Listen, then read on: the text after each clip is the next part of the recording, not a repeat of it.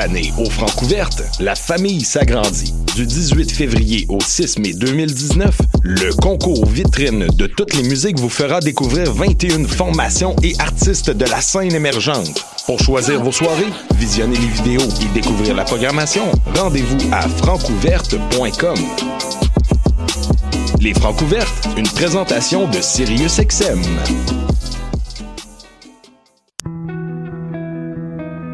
Voyage au bout de la nuit, c'est ton émission d'ambiance nocturne sur le Nightlife Underground montréalais.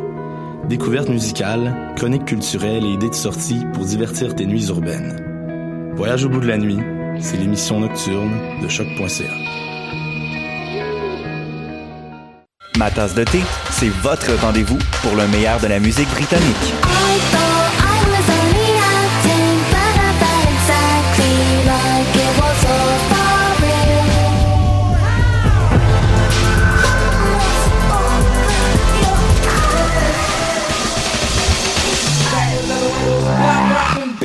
Direct tous les jeudis dès 20h ou en tout temps en podcast sur le choc.ca et sur Spotify. Dans un monde où la société pestacle n'a jamais été aussi abrutissante, où le binge-watching fait office de passe-temps, où les zombies n'ont même pas la décence de se nourrir de cerveau, une équipe d'historiennes et d'historiens a le courage de lever le nez de leurs archives pour vous divertir sérieusement. Histoire de passer le temps, vendredi 16h sur choc.ca.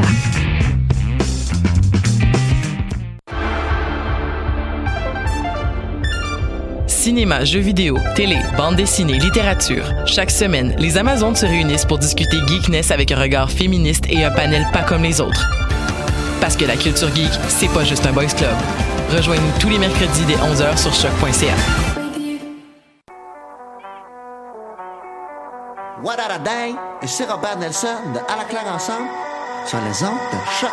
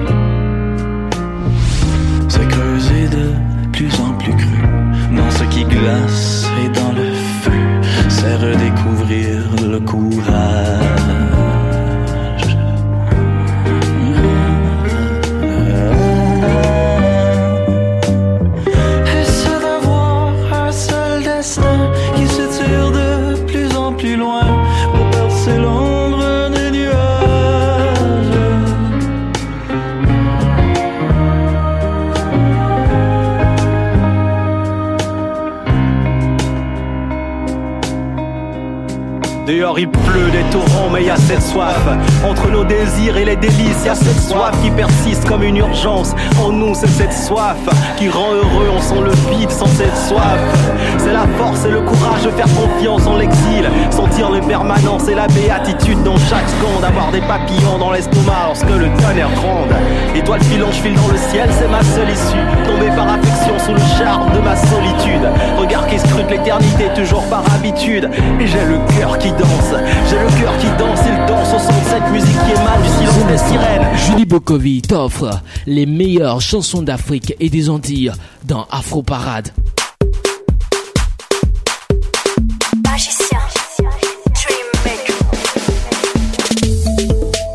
Dans un instant, Julie Bokovi dans Afro Parade.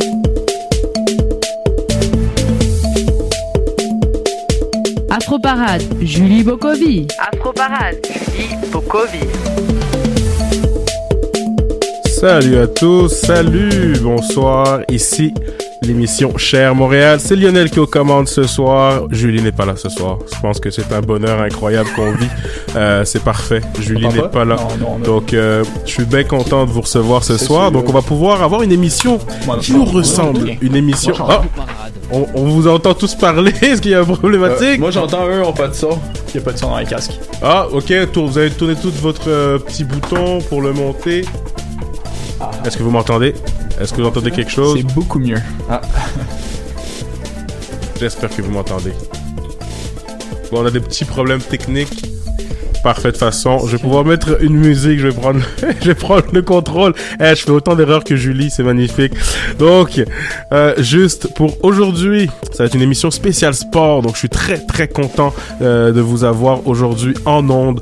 On va commencer avec une petite musique avant de faire le tour de table après avoir réglé ce problème technique là qui nous pose un, un vrai problème. Donc, on va commencer avec une petite musique. Donc, c'est la, la musique de Fatoumata Diawara. C'est Mama. C'est sur les ondes de Choc FM.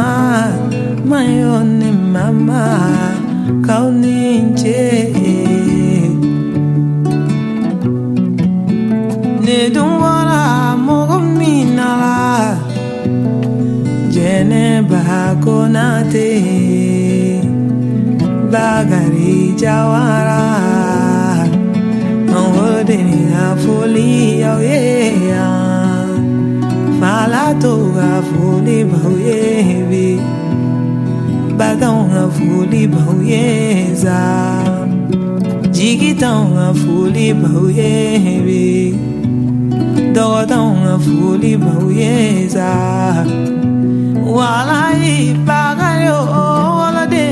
folie tati tatikabakare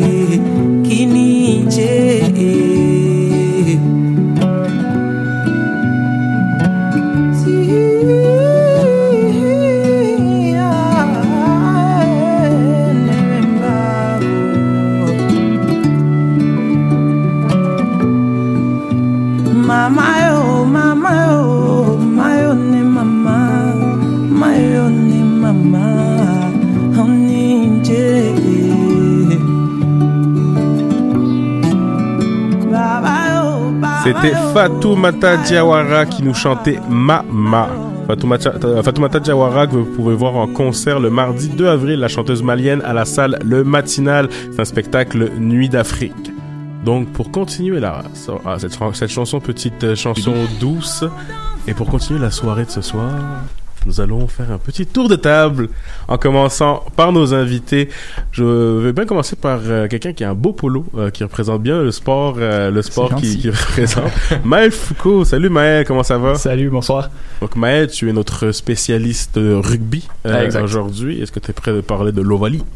Ah oui.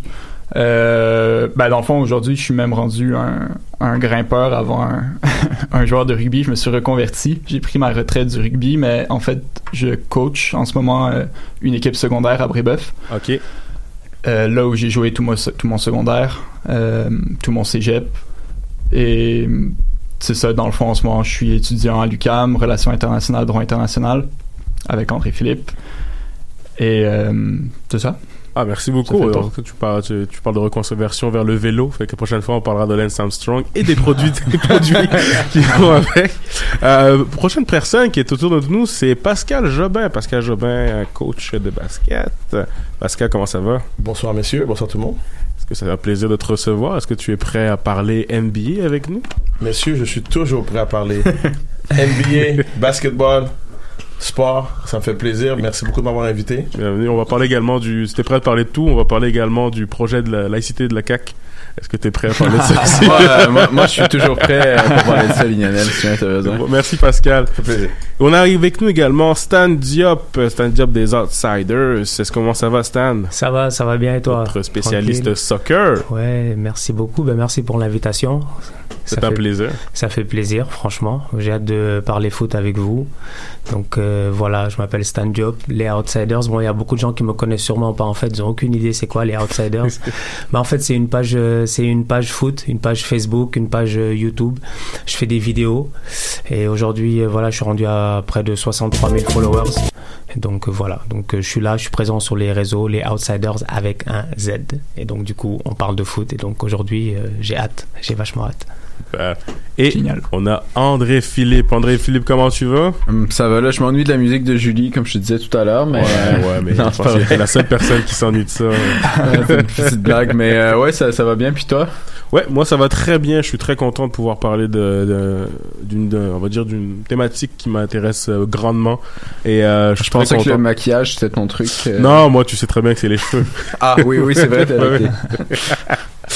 Donc, avant de commencer, on va. euh, j'ai fait un petit jingle. Je me suis dit que je m'ennuie un petit peu. Je vais faire un petit jingle dans le domaine du sport un peu. Donc, c'est juste un petit jingle très rapide que je fais pour vous. Donc, allez-y. C'est maintenant que ça commence.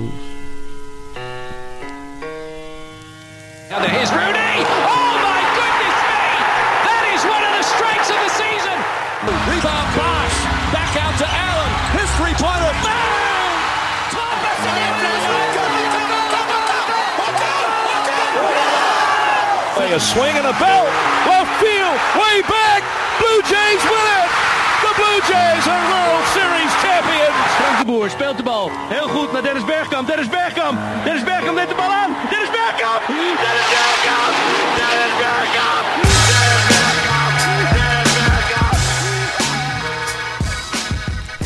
C'était un petit jingle pour introduire cette émission spéciale sport.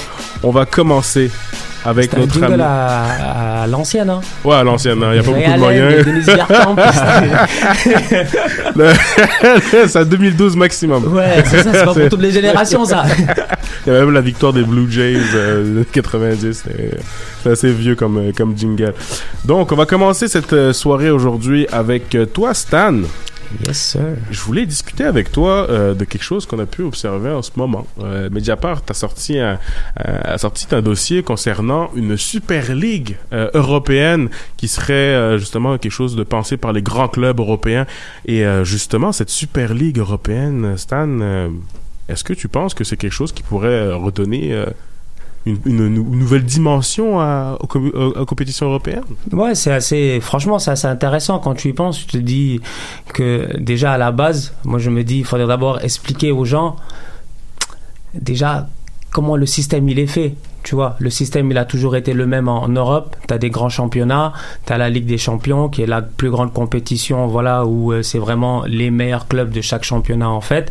Après, ça se passe par euh, classement. Donc du coup, tu regardes aujourd'hui les cinq grands championnats, c'est l'Angleterre, l'Espagne, l'Italie, la France et attends, j'en oublie un. L'Angleterre, l'Espagne, l'Italie, la France, France, l'Allemagne. et l'Allemagne, excuse-moi, voilà, et l'Allemagne. Donc du coup, voilà, ça c'est les cinq grands championnats. Donc du coup, dans chaque championnat, on prend le, les trois premiers ou les quatre premiers, dépendamment de, la force et du nombre d'équipes dans le championnat. Maintenant aujourd'hui, ce qu'ils veulent, c'est passer à une ligue où il y aura que l'élite. en tant que tel. Alors la beauté de la Ligue des Champions en tant que tel, c'est que bah tu peux voir certains petits clubs qui peuvent passer certains tours, arriver en quart de finale, en huitième de finale et tout. Euh, par exemple, il y a certains clubs qui seront qui sont pas inclus comme étant comme euh, étant comme faisant partie de cette élite-là pour être dans la euh, dans la Super League. Mais par contre, si on regarde aujourd'hui les huitièmes, les quarts de finale de Ligue des Champions, même les huitièmes de finale de Ligue des Champions, bah t'as beaucoup de clubs qui sont très bons qui sont là cette année. T'as euh, Porto au Portugal qui est là, mais qui ne ferait pas partie de cette Super League. T'as l'Ajax d'Amsterdam qui est là, qui est une superbe équipe euh, historiquement et tout, mais qui ferait pas partie de cette Super League là aussi. Donc après moi, d'un point de vue personnel aujourd'hui, je me dis euh, l'idée elle est là pour les grandes équipes de faire de l'argent entre elles. Ça fait du sens. Et de se dire, voilà, on va faire notre ligue et tout, etc. Ça fait beaucoup de sens. Mais derrière, moi, personnellement, je me dis, la, la beauté du euh, sport, ben, c'est que ça inclut tout le monde, en fait. C'est que tout le monde a une chance de venir et de performer. Et on l'a vu ces dernières années en euh, Ligue des Champions. L'Atlético Madrid, ils sont pas dans cette liste-là. Et pourtant, l'Atlético Madrid, quand tu regardes, ils sont arrivés en finale deux fois. Donc, du coup, il y a pas mal de, ou Dortmund, par exemple.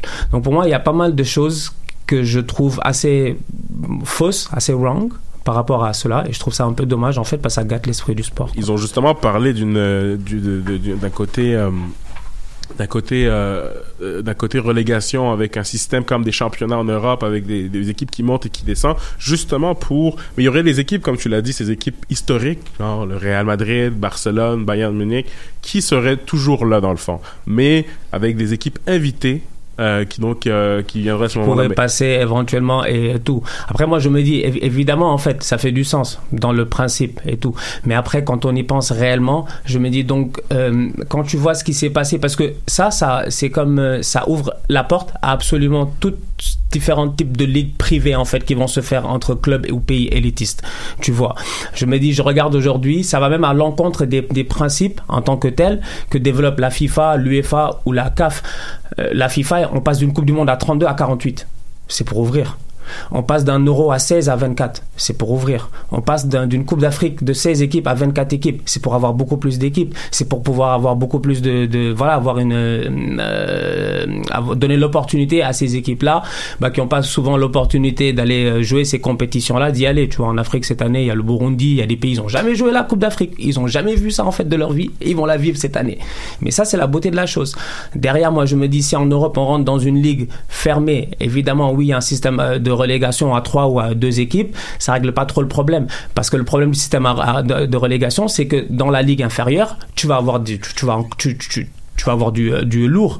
Tu vois, et ce qui va sûrement arriver, c'est que c'est que tu vas avoir peut-être le Paris Saint-Germain, peut-être euh, tu vas avoir euh, comment ça s'appelle certains clubs de euh, Première Ligue, certains clubs de Liga comme Valence, etc., qui seront dans cette deuxième division là et qui eux aussi vont être en fait la crème de la crème dans cette deuxième division là. Donc en fait ton ton taux de roulement il est pas effectif, il est pas bon. T'as pas d'outsider, t'as pas bon. Je me place. T'as pas d'outsider ou t'as pas de petite équipe qui va venir créer la surprise comme t'as vu par exemple la dernière fois à l'Euro 2016 on passe de 16 à 24 équipes et on a tous découvert l'Islande. Franchement, j'ai vu l'Islande, on est comme, mais attends, c'est que les Vikings là, ils sont, ils sont, ils sont trop forts, tu vois.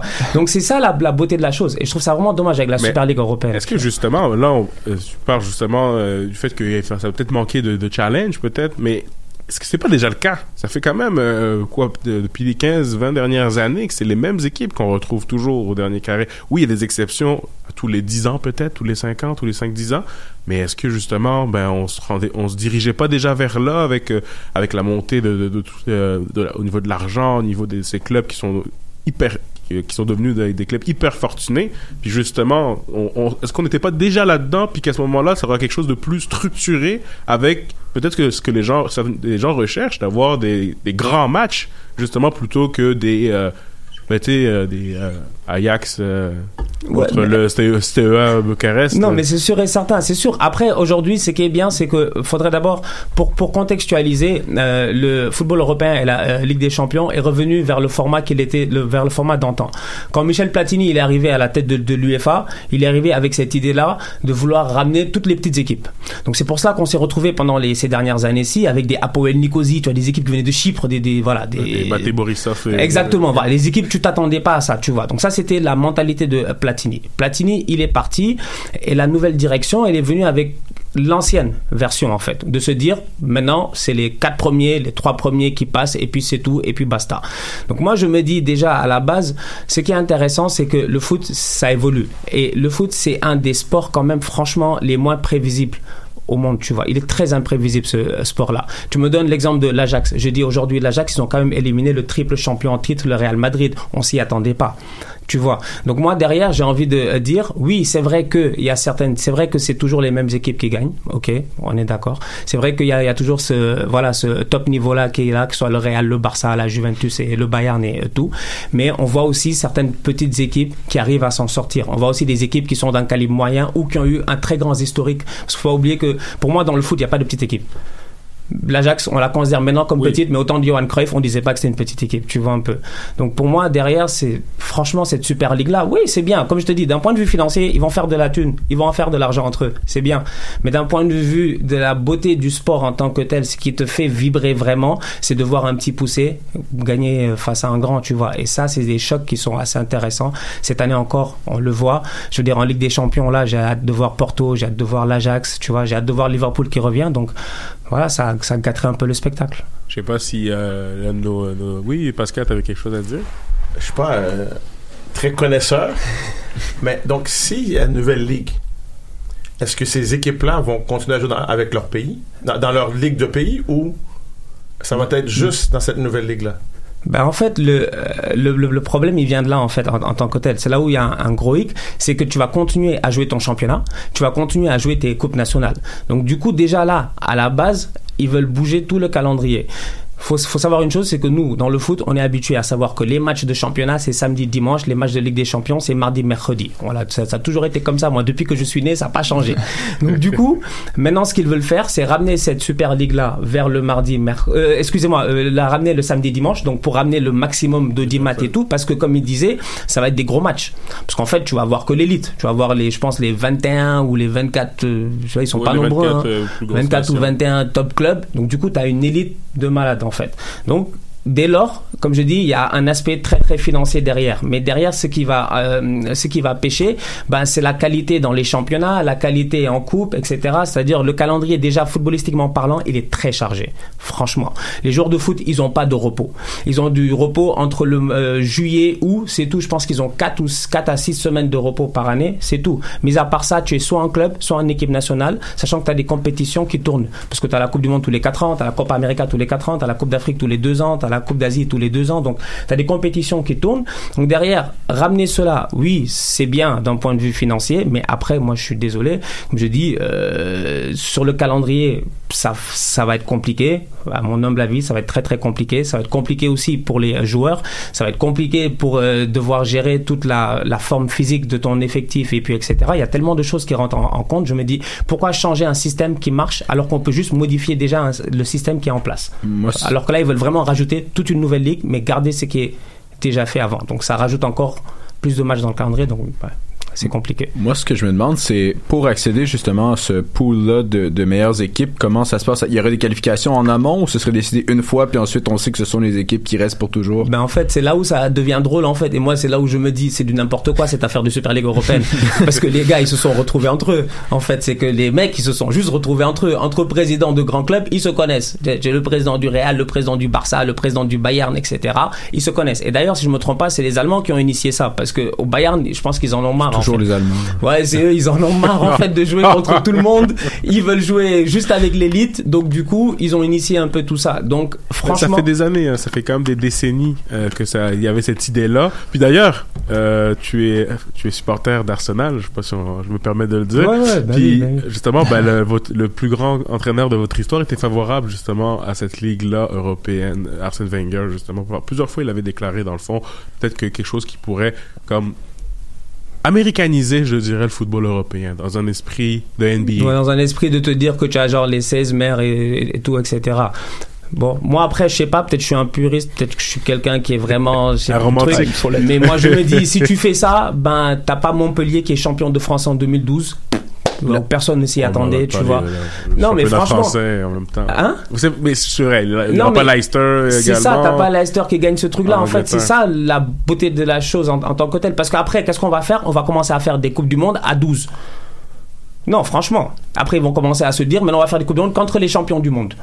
Ils sont pas nombreux, ils sont 8. Donc, ils vont commencer à faire des tournois des 8 nations et des trucs comme ça. Non, franchement. Donc, je me dis, à un moment donné, comme je dis, faire cette ligue-là, ça va ouvrir la porte à tellement de mini-ligues privées qui vont arriver. Déjà qu'en passant pour le, pour- par rapport à cela, la FIFA a revendu les droits de la Coupe du Monde des clubs à, euh, au privé.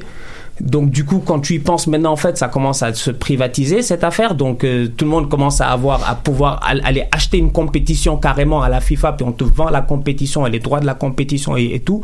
Franchement, je me dis, à un moment donné, on perd l'esprit du sport, quoi. On est là pour jouer au foot. On n'a qu'à se gérer, que chacun se gère, que chacun joue dans son championnat, et on n'a qu'à se retrouver en Ligue des Champions, et puis c'est tout. Puis, est-ce que l'impact a ses chances? L'impact. le problème avec l'impact, en fait, et ça, je pense qu'on va revenir là-dessus dans le la, la MLS. Ben, même la MLS, en fait, dans la troisième partie, c'est ce que tu disais, qu'on va parler du, bah, du deuxième Ouais, sport qui ouais, pourrait ouais. venir. Je pense que j'ai pas mal de choses à dire là-dessus, en fait, sur l'impact, c'est sûr. Ah, merci beaucoup, Stan. Bah de rien, ça fait On plaisir. va passer à la partie basket, mais j'ai un petit, tout petit extrait, mu- euh, extrait musical. mais je fais- J'ai fait plein de recherches. euh. fait que là, je vais, je vais mettre un petit extrait dans le fond. Est-ce que c'est que tu vas reconnaître. encore? Non, c'est pas boule noire. Steph Eh, Curry avec, mais euh, d'amour. Non, ça qu'elle- nous a publié en train de chanter. Hein? Oui, j'ai vu ça. Julie, euh, Julie, euh, tu as gâché toute ma réputation.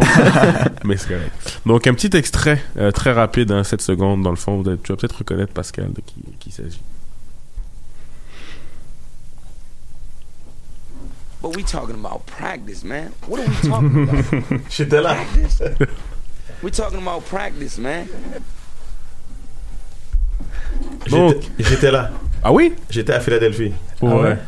Vous savez, il y a un jeune de Montréal qui a joué dans la NBA pendant 14 ans. C'est un de mes protégés, un de mes anciens protégés, Samuel Dalembert. Donc, j'ai passé trois années à Philadelphie, j'étais là-bas. J'ai côtoyé Allen Iverson. Et tu sais quoi, à sa défense, c'est très simple. Lorsque tu joues 46 minutes dans un match de basket, qui en a 48 minutes, que ta présence fait qu'il y a 25 000 personnes qui ont acheté un billet, 20 21 000 personnes qui ont acheté un billet, et après le match, l'entraîneur met une pratique le lendemain matin à 9 h. Lui, il voulait se reposer. Fait l'entraîneur qui a suivi Larry Brown s'appelle Randy Ears. Et lorsqu'il a pris l'équipe, il a tout simplement changé les heures de pratique et t'as jamais entendu Allen Iverson parler de pratique. Et, et- et lui, ce qu'il parlait, c'est, je pense qu'ils avaient joué deux, trois matchs sur la route. Ils sont rentrés à la maison et Coach Brown, tu sais, Coach Brown, c'est un excellent entraîneur. Un vieux, avec une vieille mentalité. Ouais, mais cette mentalité, euh, tu sais, le succès de Steve Kerr, l'entraîneur-chef des Warriors de Golden State, c'est que lorsqu'il est arrivé, il y avait de la musique dans les pratiques. Il y avait des choses que, même dans une pratique, euh, dans une école en ce moment, là, les entraîneurs sont stricts, stricts. Et Steve Kerr est arrivé avec beaucoup plus. euh, Flexibilité. Flexibilité. Bon, faut que l'atmosphère soit conviviale, Oui. faut qu'elle soit le fun pour avoir du succès. Merci pour cette euh, belle anecdote, en tout cas, Pascal. Donc, avec Pascal, avec toi, je voulais euh, discuter, avec tout le monde également, euh, de la NBA. Euh, justement, le point sur le, le, le MVP la saison. Aujourd'hui, on est rendu pratiquement à la fin de la saison régulière. Et euh, moi, j'avais pensé à, à- aux personnes qui étaient possiblement MVP pour le moment. J'avais pensé entre, autres à Giannis Antetokounmpo, euh, à James Harden, à plusieurs encore personnes, Nikola Jokic, peut être dans la discussion. Je voulais savoir avec toi, euh, est-ce que tu avais une idée, est-ce que pour l'instant tu avais déjà ton choix, toi, de MVP de la saison? Moi, je suis un, un fan fini de Yanis. OK. Je veux pas prononcer son nom de famille. Donc, on va s'en tenir à Yanis. Je pense que lorsque ton équipe a la meilleure fiche de la NBA, euh, lorsque tu es le meilleur joueur de cette équipe, qu'à chaque saison tu t'es amélioré, euh, moi c'est mon choix. Mais il y en a deux cette année. Ça va Oh être yeah. James Harden et Yanis. Maintenant, si on prend James Harden, ce qu'il a fait pendant une période C'est absolument monstrueux. on parle d'une moyenne de 40 points, plus de 40 matchs, 35, 30 points. Je veux dire, J'ai les, j'ai les statistiques. Je te laisse euh, je les statistiques. statistiques de, de, je vais commencer de, de Giannis Antetokounmpo. Euh, Giannis, c'est 27 points, 12 rebonds, 6 assists, 1,5 blocs. C'est monumental. C'est des stats de MVP, là. Puis James Harden, c'est 36 points, en moyenne. On s'est plus vu depuis euh, Kobe Bryant, je dirais, depuis la saison 2004-2005, là, l'époque des Lakers très mauvais. Mais c'est 36 points, c'est 6 rebonds, c'est 7,5 passes, c'est 2 steals. Fait que le débat peut, peut être posé en tout cas. Je pense qu'il rentre dans la discussion. Après, tu t'as parlé du bilan de l'équipe. On peut parler aussi que Harden porte à lui tout seul, le barbu, à lui tout seul son équipe de Houston. Est-ce que, est-ce que justement, pour toi, c'est vraiment MVP Giannis à l'unanimité, pas à l'unanimité, mais en tout cas, clairement, ou James Harden a vraiment sa place, même si le bilan euh, d'équipe est moindre? Ça va être très serré. Ça sera pas à l'unanimité, je pense. Il y, a, y, a, y, y, a, beaucoup de gens qui adorent James Harden. Ce qui a connu, il faut pas oublier que les Rockets de Houston l'année passée, ils ont amené les, les Warriors. La finale NBA l'année passée, messieurs, c'était pas Cleveland Golden State, c'était Houston Golden State. Yeah, c'était vraiment ils ça. ont Warriors ont gagné le septième match à Houston, Yeah. mais Chris Paul n'a pas joué. Le meneur spectaculaire, il était blessé. Ils ont raté 25 shots à 3 points. Eh, eh, eh, exactement. Maintenant, si on prend la saison, Chris Paul et Clint Capella, deux des, des meilleurs joueurs de l'équipe, ont été blessés et c'est là que James Harden a mis l'équipe sur ses épaules.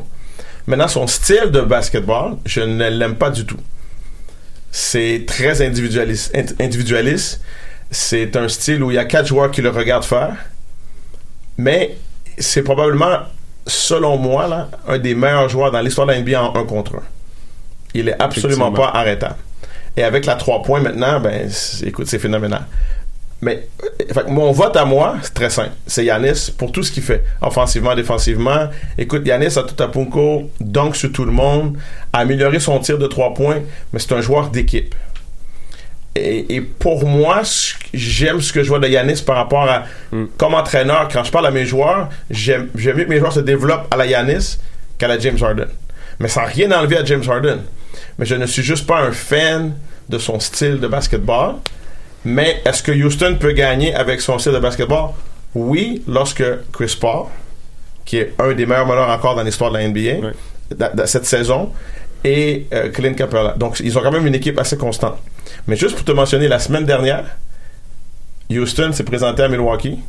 Donc, Yannis joue pour les Bucks de Milwaukee. Et qui a gagné le match? Milwaukee. Et James Harden a fini avec 23 points.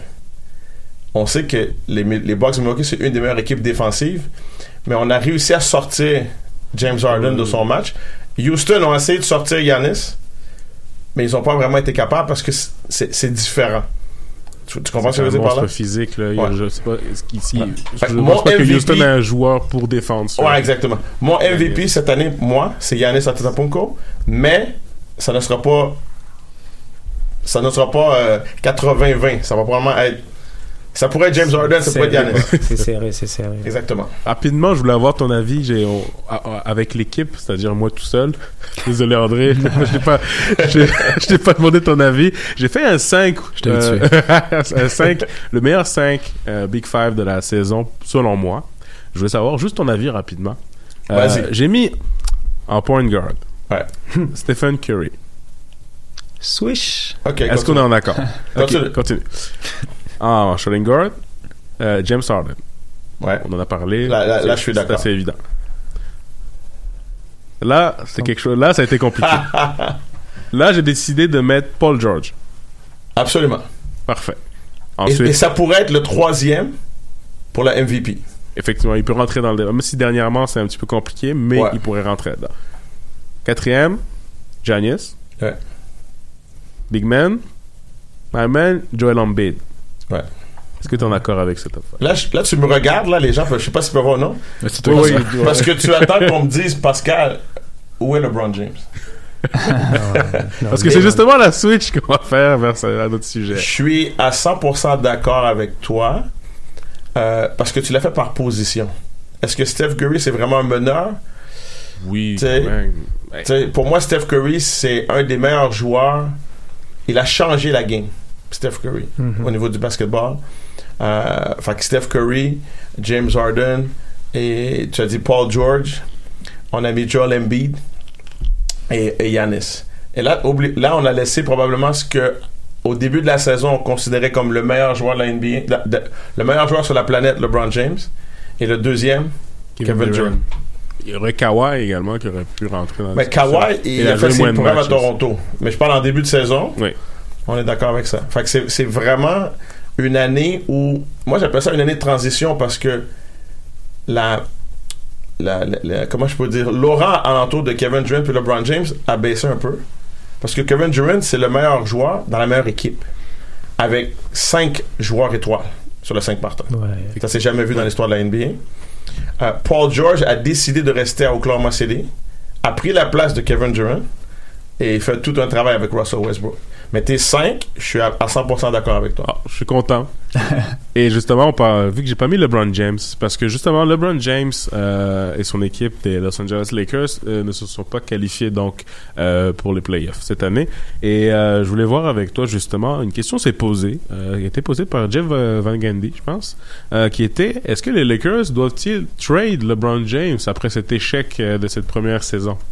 Premièrement, vous devez savoir que Jeff Van Gundy, que j'ai rencontré quand j'ai joué pour son frère, Stan Van Gundy. Ouais, j'ai joué trois ans pour Stan, Stan Van Gundy quand j'étais à l'université à Boston. Jeff Van Gundy adore créer des situations assez uniques. Euh, c'est un commentaire intéressant qui a vendu beaucoup de papier, comme on dit. Euh, mais on n'a pas amené LeBron James et de donner- lui donner un contrat de 154 millions pour 4 ans pour l'échanger cette année. Moi, la seule chose que je veux dire, puis je veux pas qu'on passe beaucoup de temps sur ça, LeBron James s'est blessé pour la première fois dans sa carrière. Il a manqué une 18 vingtaine de matchs. oui, 18 matchs. 18 matchs, mais il est revenu trop vite. Et lorsqu'il s'est blessé, les Lakers étaient en quatrième place dans l'Ouest. Cette journée-là, c'était le 25 décembre, donc ils ont battu les Warriors de Golden State facilement à Oklahoma City.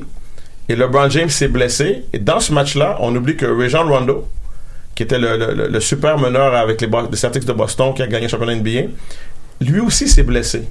Donc non seulement on a perdu LeBron James pour une vingtaine de matchs, parce que j'ai inclus les matchs à son retour qui n'étaient pas à 100%, et Rondo qui a, manqué beaucoup. Donc pour moi, c'est une, une année euh, au niveau des blessures. Tu sais, on parle de l'entraîneur, on parle de tout ce qui s'est passé. Tout, tout ce qui est alentour de LeBron James, c'est du drama. On est d'accord? Parce que LeBron James est l'athlète qu'on parle le plus, même quand il joue pas. C'est un peu comme au Québec, les Canadiens de Montréal au mois de juillet. OK? Hein? On parle des Canadiens de Montréal beaucoup plus qu'on parle de l'impact ou des Alouettes quand ils sont dans leur vraie période, s'il y a une situation qui se passe.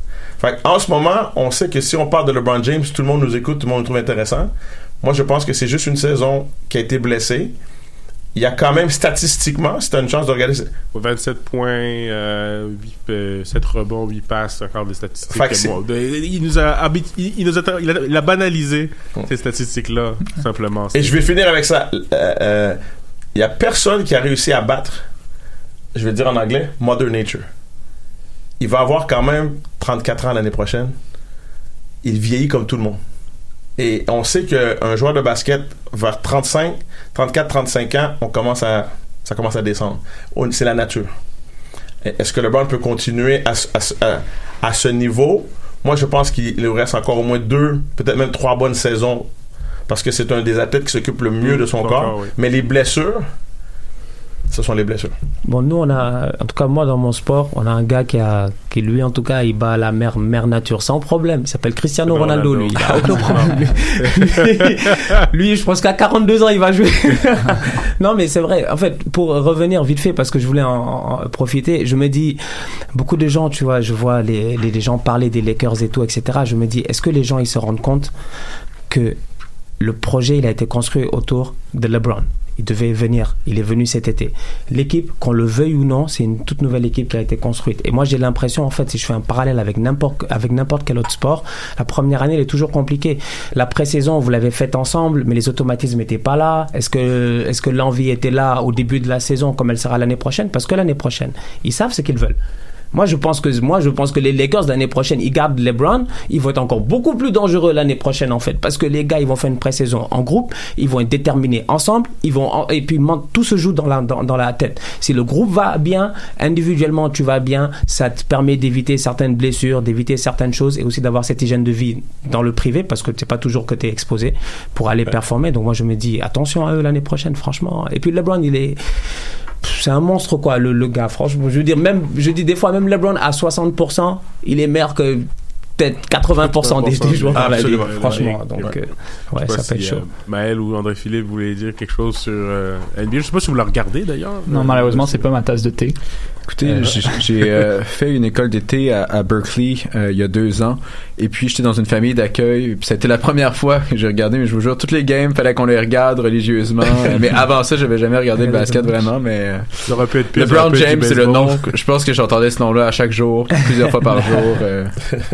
Et c'est sûr que maintenant, LeBron James, euh, malheureusement, la discussion sur Who's the GOAT, LeBron ou Michael Jordan, euh, maintenant, ça- c'est un peu compliqué quand lorsqu'on ne fait pas, ben, malgré tous les facteurs justement qui ont été euh, énumérés, ben, ça va être peut-être un peu compliqué maintenant de dire qui est le meilleur joueur entre les deux parce que en faisant pas les à moins qu'il fasse un back-to-back de l'année prochaine là, avec euh, il gagne à la l'année pourquoi on prochaine. peut pas en avoir plusieurs? Moi c'est ça que c'est un concept Ah, jamais ça, compris ça, c'est une très bonne question, de toute façon, parce que on marche. Il y en a, euh, on disait, euh, je pense que c'était euh, Karim Abdul-Jabbar qui disait que ça a été pourquoi on décide de qui est GOAT? Alors, c'est Ouais. par des périodes, dans le fond. C'est ça. C'est selon plusieurs. C'est- c'est- Est-ce que tu as dominé Pour moi, c'est est-ce que tu as dominé ta comment ça s'appelle ton ton temps? Ta carrière. C'est ça en fait. Tu me dis, j'ai dit Pelé, il a dominé Pendant son temps. période, Zidane, il a ouais. dominé son temps. Ronaldinho, il a dominé son temps. Tu vois, Chacun a dominé son temps. On a temps, trois ans. Mais Ouais, quand même. Michael a, Michael a, a fait comme un, un- un pont entre, entre les années 60-70 et les années, fin des années 80-90. ouais. Euh, c'est la première fois qu'on acceptait les athlètes professionnels aux Olympiques en 92. Oui. Et si tu vois les vidéos, l'équipe américaine aux Olympiques en Espagne était des rock stars. C'est incroyable. Et, et LeBron euh, et Michael Jordan, on parle non seulement six championnats sur, sur huit ans, trois consécutifs, trois consécutifs. Il prend sa retraite, après ça il revient, on gagne. C'est c'est juste, c'est le premier. C'est c'est le. Parce que pour moi, avant même LeBron, c'est Kobe Bryant. C'est la personne au niveau physique, cinq championnats, une franchise, hyper compétitif, un malade. Hein, on parle de prendre 1000 lancers avant, avant le déjeuner le matin, là. OK? Euh, avant LeBron, je mettrais Kobe Bryant si on parle du GOAT. Mais pour moi, le GOAT, c'est Michael Jordan. Peut-être parce que je suis plus vieux que tout le monde ici. Euh, mais, mais si, et là, la conversion devient souvent combien de championnats? Fait que si on parle de championnat, on peut aller Bill à Bill Russell. Russell. Ouais, ok. 10, non Même, même qu'il 12. était tellement bon qu'on lui a dit, écoute, coach, sois l'entraîneur. Parce que souvent, on critique LeBron qui, qui détruit les entraîneurs. Mais Bill Russell, avec les Celtics de Boston, il a dit à l'entraîneur, c'est bon, je prends ta place. Fait qu'il jouait, Il était coach entraîneur. il était coach entraîneur, il a gagné le championnat NBA. Et- et c'est- mais dans ces années-là, il y avait pas, c'était pas la même Non, il situation. y avait huit équipes. Il y avait pas beaucoup d'équipes. Exactement. Donc, moi, pour moi, la conversation, elle est close. MJ is the GOAT. Ah, Magic les Johnson, jeunes, les Magic jeunes, Johnson, ils bon. veulent parler de. Moi, j'ai vu physiquement. Moi, j'ai rencontré Jordan en, en 91 à Boston, dans le corridor des joueurs. J'ai osé lui dire bonjour, il m'a répondu. Euh, j'ai rencontré LeBron à Philadelphie. Fait que j'ai vu, j'ai vu ces joueurs-là live. Kobe à Philadelphie live. Mais Michael, il y avait quelque chose de spécial pour moi. Euh, et et c'est tout, tout, tout ce qu'il a fait, mais tout ce qu'il a emmené. Qu'on parle d'annonce nationale d'un athlète noir aux États-Unis. là. C'est un des premiers. Ouais, ouais, ouais. Et, et c'est vraiment devenu un, c'est vraiment devenu global, un icône. tu sais. Est-ce que tu lui as dit bonjour ou bonjour hi? J'ai dit hi. Ok.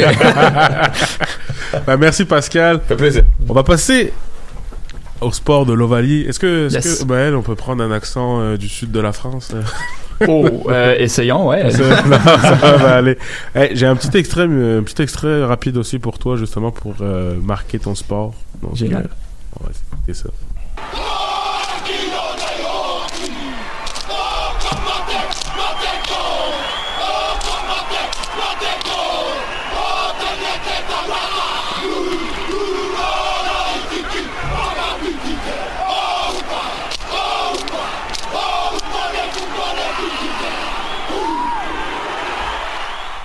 C'était le célèbre Bien choisi. AK. Ouais. Hein, je pense que ça, on sait tout de suite de quel sport on parle lorsqu'on entend ça. Ouais. Donc, euh, Maël, je voulais parler avec toi justement. Le rugby, c'est pas quelque chose euh, qu'on parle souvent ici au Québec. Euh, Donc, je voulais voir avec toi, justement, on allait parler d'un sujet euh, très facile. J'espère. je suis pas non plus le plus grand Ouais, ouais, spécialiste. non, plongeons dans Mais le on allait parler, je voulais parler le du, tournoi des, des Six Nations. Maël, oui. euh, peux-tu nous expliquer ce qu'est le tournoi des Six Nations? Oui, bien sûr. Euh, donc, euh, ben, il vient de se terminer là, récemment, euh, il y a deux semaines. Et comme son nom l'indique, six nations s'affrontent. Euh, Lesquelles? Et dans le fond, ben, c'est un tournoi européen. Ok, Donc- ça dépend toujours, ok. Non, c'est toujours les mêmes. toujours les mêmes équipes. On va toujours avoir la France, l'Angleterre, euh, le Pays de Galles, l'Écosse, l'Irlande et l'Italie. Euh, donc c'est pas un tournoi à la ronde, c'est un tournoi où chaque équipe s'affronte une fois et l'équipe qui récolte le plus de points remporte le tournoi. Euh, la nouvelle version de cette année, c'était 4 points par victoire, 2 points par match nul et 0 points par défaite. Et 3 points additionnels pour le Grand Chelem, c'est-à-dire quand une équipe remporte tous ses matchs. Donc cette année, ça a été le Pays de Galles, le grand champion. 5 victoires en 5 matchs. Euh, une surprise ou pas, on pourra en débattre après. Euh, mais originellement, en fait, ce qui est intéressant, c'est que le tournoi des six nations, c'était le tournoi des quatre nations. Donc, c'est le tournoi de rugby le plus ancien qui existe, existe. à l'heure actuelle. Euh, quatre nations parce que c'était le Royaume-Uni. Euh, et donc, euh, La France qui, qui était invitée une première fois, puis après Ouais, qui a été exclue, ex- puis après qui a été repris euh, des années plus tard. Et ben c'est là où justement il peut y avoir des, des, des, des questions intéressantes au niveau politique. Par exemple, l'Irlande. Donc, euh, le Royaume-Uni en tant que tel, c'est vraiment, euh, à l'époque en tout cas, c'était l'Irlande, l'Angleterre, le Pays de Galles, l'Écosse. Les quatre pays s'affrontaient euh, au sein du Royaume-Uni. Euh, quand l'Irlande a acquis son indépendance, euh, 1900. Ah, ça, je pourrais pas t'aider. 37. C'était pas Non, avant, c'était pas 17, je Ouais, ouais, ouais. crois. J'ai À peu près. j'ai un grand doute. L'Irlande, malgré l'indépendance, donc on a eu l'Irlande du Nord qui s'est séparée, qui est restée dans le Royaume-Uni de Grande-Bretagne, et l'Irlande qui est devenue un pays. L'Irlande a toujours joué au rugby avec l'Irlande et l'Irlande du Nord réunis sous le même euh, sous la même équipe, ce qui est un processus intéressant à prendre en considération. Et donc, euh, exact, la France a été le premier pays qui s'est ajouté et qui a créé euh, le tournoi des cinq nations, euh, 1913 officiellement. Et c'est juste en 2000 que l'Italie s'y est joint, Euh, ce qui est une euh, situation intéressante. Dans le fond, c'est ça. C'est vraiment les six meilleures nations d'Europe à l'heure actuelle qui se disputent le tournoi.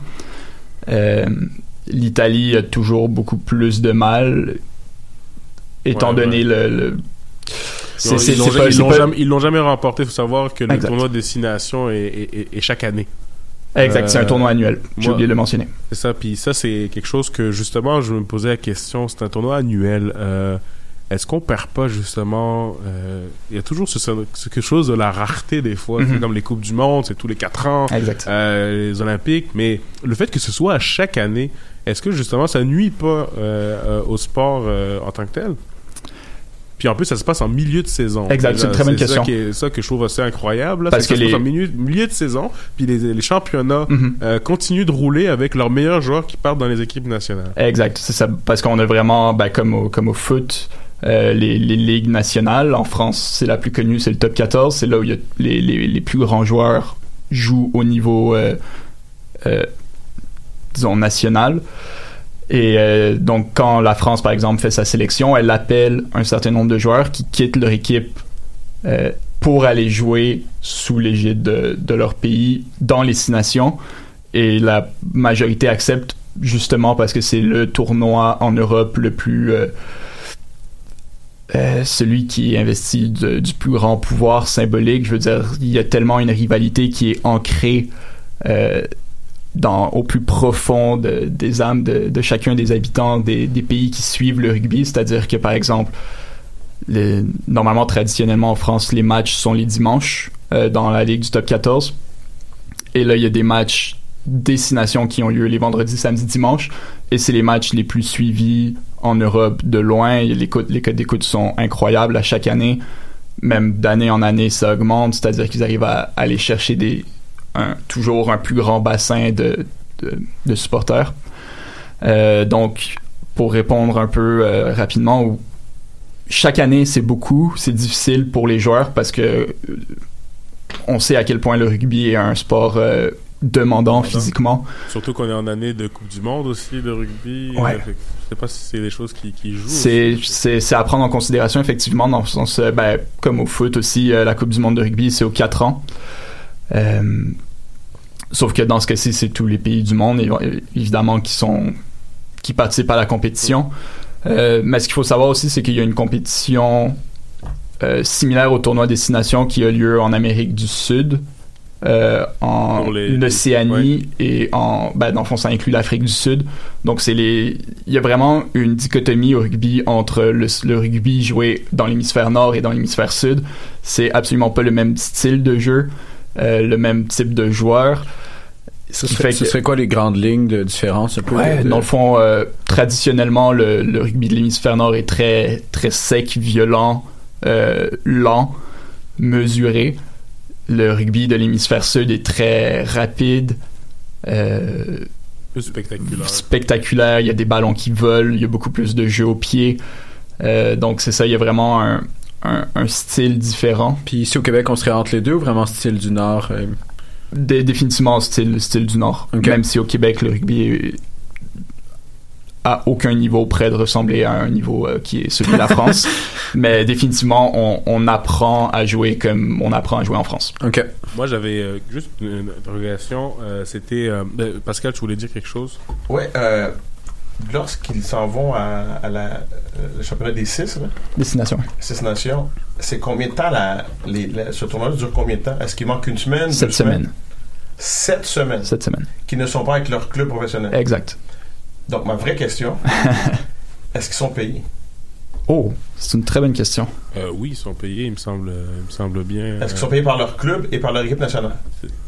Est-ce que tu reçois une double prime, quoi si tu ils ont des primes, ils ont des, ils ont, vraiment ils une ont- question. ils ont- ils ont des primes justement. Ils ont des primes, mais il me semble bien qu'ils sont payés euh, par rapport à ça. Mais c'est une bonne question. Si ton club bien. remporte le championnat et qu'après toi en même temps t'as pas joué mais t'as remporté le temps des six nations, tu touches les, les deux ou tu vois c'est pour ça comment, dire, comment ça c'est- parce que attends mais même moi en passant j'ai j'ai j'ai une même question en fait dans le, le même truc au-delà euh, au-delà de, de savoir si euh, ils arrivent à, à, à laisser leurs leurs joueurs partir et tout comment tu restes compétitif? Parce que j'imagine que Hmm. les meilleurs joueurs d'habitude, que ce soit dans n'importe quel sport, c'est les gars qu'on Ouais. appelle en équipe nationale. Exact. Tu vois, donc tu restes comment compétitif, tu vois? Comment ils s'en Euh, sortent le- ben, dans le top 14 C'est c'est une bonne question, mais en fait, le, donc le, le top 14 français, c'est le, le nom de la ligue en France et la ligue la plus euh, l'équivalent de la NHL, Ouais, de la NBA. Donc, il y a des joueurs de vraiment tous les horizons qui viennent jouer dans cette ligue. Beaucoup de, en fait, de, énormément de plus en plus qui viennent justement de, de l'hémisphère sud. Beaucoup de Nouvelle-Zélande, beaucoup d'Australie, beaucoup d'Afrique du Sud. Ce qui fait que il- le, le top 14 conserve un niveau adéquat. Euh, mais définitivement, ça se fait sentir euh, dans dans le jeu, mais aussi dans les codes d'écoute, c'est-à-dire que les gens décrochent pendant quelques semaines du top 14 Avant de revenir. avant de revenir. Parce que Et, et maintenant, euh, dans le jeu, en fait, parce que ce que tu dis, c'est tellement intéressant dans ma tête, je me dis, parce que tout à l'heure, tu disais qu'il y, a une- il y a une différence de jeu. Fait que là, du coup, t'as pas une influence dans le jeu du top Exact. 14 qui change, Exact. qui devient beaucoup plus du sud, en fait, qui devient beaucoup plus. Et c'est le, le, le, mélange des genres a été fulgurant dans les 5-10 dernières années, dans le sens où avant ça, c'était très, très français, euh, très britannique. Donc, on avait vraiment un top 14 euh, très, très dur. Et depuis quelques années, ça, ça a évolué de manière fulgurante. Et pour faire simple, en fait, en gros, au rugby, on a ce qu'on appelle les avants, les arrières. Les avants étant les plus gros, les arrières étant les plus rapides. Euh, le top 14 a souvent été un, une ligue d'avant, dans le sens où c'est justement, c'est très, très physique, ils se rentrent dedans.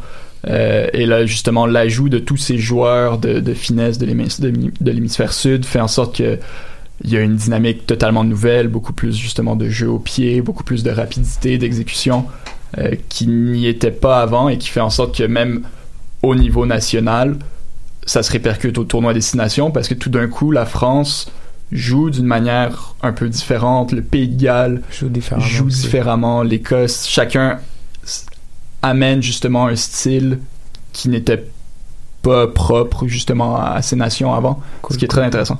J'ai juste une dernière question. Franchement, je suis trop intéressé par le sujet. Grave. Juste une dernière, c'est vite fait, c'est de savoir. Maintenant, quand tu as le meilleur championnat, Mhm. c'est que la France a. Est-ce qu'elle a la meilleure équipe?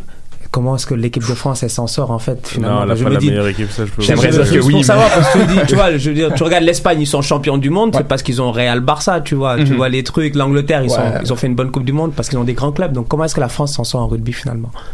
Euh, je vais dire, malheureusement, j'ai l'impression que l'évolution du top 14 en tant que, que Super League a, appro- a appauvri vraiment l'équipe nationale française, étant donné que le bassin de joueurs dans le top 14 a tellement été transformé. Il y a eu beaucoup moins de places qui étaient réservées aux joueurs français qui prenaient le temps de se développer dans cette ligue. Donc il y a eu comme euh, ce remplacement par euh, les Australiens, les Néo-Zélandais, ce qui fait qu'il y a de moins en moins de Français dans le top 14 qui vont jouer par exemple euh, en Australie, en Angleterre, dans des ligues qui sont incroyablement bonnes, mais qui n'ont pas le, forcément le niveau du top 14. Ce qui fait que la France, dans, dans, dans ses dernières sélections, a manqué un peu de, de jus, surtout à la dernière Coupe du Monde. Euh, ils ont eu une performance correcte aux six nations. Ils ont fini quatrième sur six. Euh, c'est pas c'est pas la France qu'on a connue dans La dans France, les la France n'a Ouais, jamais ouais. gagné la Coupe du Monde d'ailleurs. Ex- non, bien, bien vu, Ah ouais, exactement. C'est préciser, vrai. c'est que la France n'a jamais gagné la Coupe du Monde de rugby. Il y a une Coupe du Monde de rugby qui existe depuis euh, 1995. Mhm. Donc, euh, Exact. c'est où la, la Coupe du Monde cette année? Au Japon. Ah, c'est cool. Parce que les Japonais ont une équipe de rugby qui performe en plus. ouais, euh, depuis- de plus en plus. euh, C'est Ouais. assez fou. Ouais, ouais, ouais. Et ben, dans le fond, au dernier, euh, dernier Jeux Olympiques aussi, il y a eu l'introduction du rugby, mais du rugby à 7. Ouais, ça j'ai vu ça. C'est Euh, vrai, j'avais- j'ai vu ça. qui est plus qui est plus prenant à voir dans le sens où le rugby à 15 justement est très peut, peut être complexe pour la personne qui l'a jamais vu le rugby à 7 ça joue ça court rapide. on sait on sait ce qui se passe qui il court il marque on, on comprend Euh, mais c'est très différent du rugby à 15 qui a déjà existé aux Jeux Olympiques euh, pff, jusqu'en 1924 si je ne m'abuse qui était introduit au début, mais il n'y avait que trois équipes qui compétitionnaient, la France, les États-Unis et la Roumanie, ce que je j'explique très difficilement. Ouais. Euh, et ça a, été, ça a été justement enlevé des Jeux Olympiques parce que le, le match qui opposait la France aux États-Unis a fini en bain de sang, tout le monde s'est tapé dessus. Et donc euh, la fédération a décidé de dire stop au rugby à 15 aux Olympiques, et donc là le rugby à 7 a pris le relais.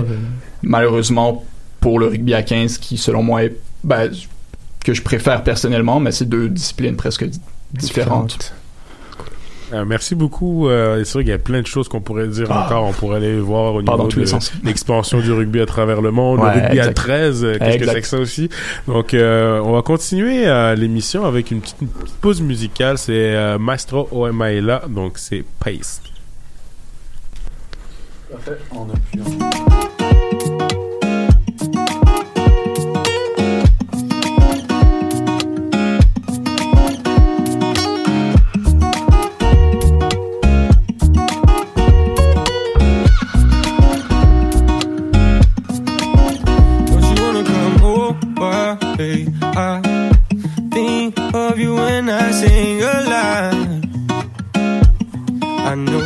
let me go all day.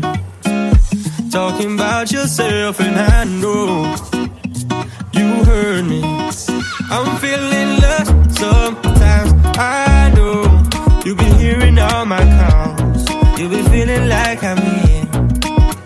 I'm feeling lost sometimes. You got me wondering how should I feel. Oh man, it's real. She knows how do like I want. Do.